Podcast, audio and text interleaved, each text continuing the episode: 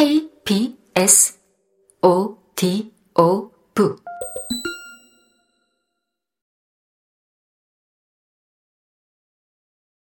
소련의 시인이자 소설가인 보리스 파스테르나크가 한 말이 있다.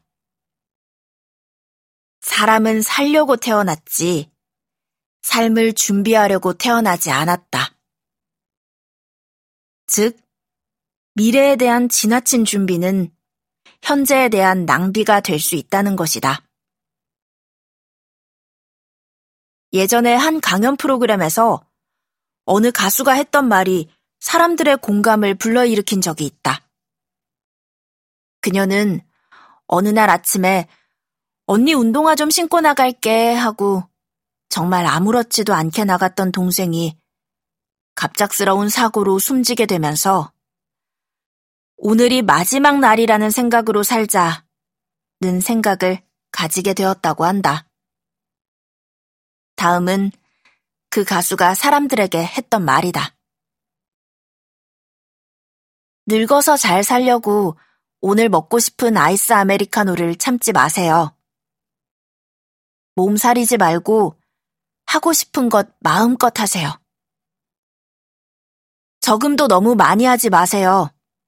먹고 싶은 거 다 드세요. 안정적인 길이라고 공무원 합격이나 대기업 취업에 너무 매달리지 말고 삶을 낭만적으로 즐기세요. 오늘이 내일보다 더 중요한 날입니다. 올지 안 올지 모르는 미래 때문에 아름다운 젊음을 혹사하지 마세요. 개미와 배짱이 이야기에서 개미는 추운 겨울을 대비하기 위해 뜨거운 여름날 쉬지도 못하고 계속해서 일만 한다. 아마 개미는 나중에 이렇게 후회할지도 모른다. 자신이 덜 행복했던 것은 항상 현재의 행복보다는 미래의 행복만을 위해 살았기 때문이라고 말이다. 반면 배짱이는 현재의 행복에 좀 더 집중하며 살았다고 볼 수 있다. 비록 추운 겨울날 먹을 것을 찾아 헤매는 신세가 되었지만 대신 자신이 하고 싶은 것을 마음껏 즐기며 찬란한 여름날을 보냈기 때문이다. 인생의 정답은 없다. 가령 무사 아사리드는 사막별 여행자라는 책에서 20대가 벌써 50대 이후의 삶을 걱정할 필요는 없다라며 현재의 행복을 강조했다. 그런데 리처드 탈러와 캐스 선 스타인은 넛지라는 책에서 당신은 은퇴 후의 삶을 준비하고 있는가? 아니라면 당장 책을 덮고 서둘러라 라고 말하며 미래의 행복에 주안점을 두었다. 정답을 모르겠다면 궁극적으로 자신의 행복이 어디에 있는지 매 순간 자각하려고 노력해야 할 것이다. 자신의 행복이 현재에 있는지 미래에 있는지 말이다. 그런 의미에서 이소부화 개미와 배짱이의 결말을 이렇게 바꿔보면 어떨까?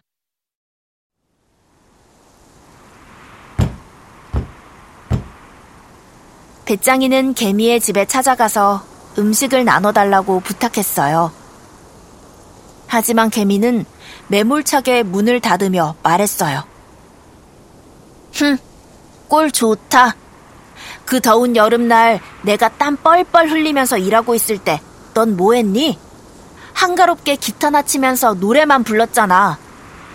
그러게 이런 날을 대비해서 놀지 말고 열심히 일했어야지. 개미에게 문전박대를 당한 배짱이는 추위와 배고픔, 그리고 서러움까지 겹쳐서 눈물이 났습니다. 이러다가는 정말 길거리에 쓰러져서 죽을 것 같았죠. 배짱이는 지금이 죽기 전 생의 마지막 순간이라고 생각하면서 온 힘을 다해 기타를 퉁기고 노래를 했답니다. 그러고 나서 기력이 다한 배짱이는 쓰러지고 말았어요.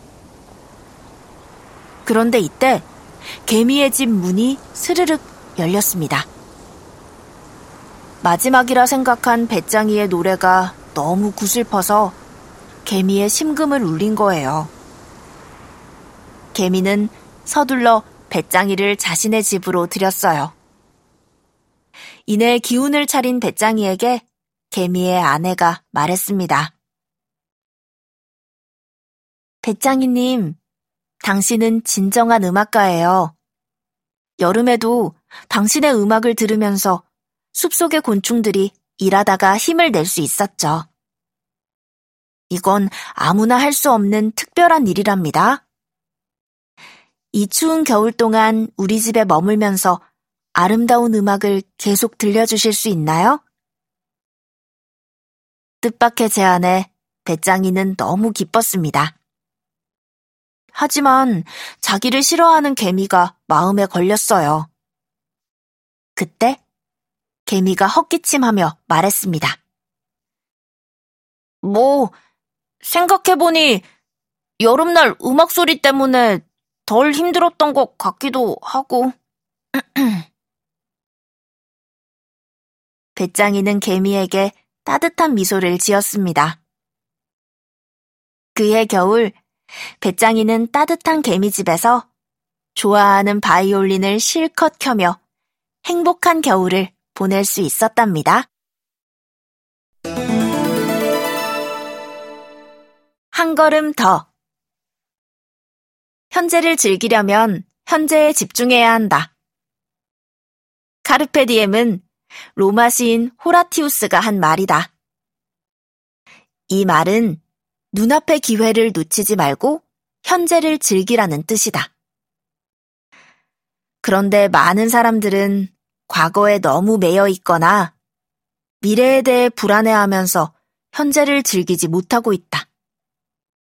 그렇다면 현재를 즐기라는 말은 구체적으로 어떻게 하라는 말일까? 첫째, 현재 내 몸의 감각에 집중한다. 다시 말해, 지금 내가 하는 일의 감각적인 부분을 천천히 주목해 보는 것이다.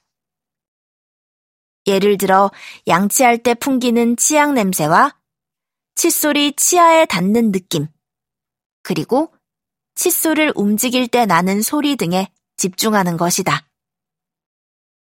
이 방법은 의식의 흐름을 현재로 가지고 오게 하는데 도움을 준다. 둘째, 현재로 의식을 가져올 수 있는 활동을 한다. 구체적으로 명상하기, 요리하기, 그림 그리기, 자동차 내비게이션을 보지 않고 새로운 길로 가보기, 강아지 돌보기, 오늘 할 일 작성하기 등이 있다. 셋째, 현재 나에게 주어진 것에 감사한다. 이제는 익숙해진 것들을 새삼 새롭게 느껴보는 연습을 하는 것이다. 다시 마시멜로 실험으로 돌아가 보자. 어쩌면 이 실험에서 중요한 것은 아이가 마시멜로를 바로 먹었느냐, 안 먹었느냐가 아닐지도 모른다. 선생님이 사라진 15분 동안 아이가 무엇을 하며 시간을 보냈는지가 더 중요할 수도 있다. 마시멜로를 바로 먹고 흥미거리를 찾아서 15분을 알차게 보낸 아이가 선생님이 올 때까지 마시멜로를 먹을지 말지 갈등하며 15분을 힘겹게 기다린 아이보다 더 행복한 삶을 살 수도 있는 것이다.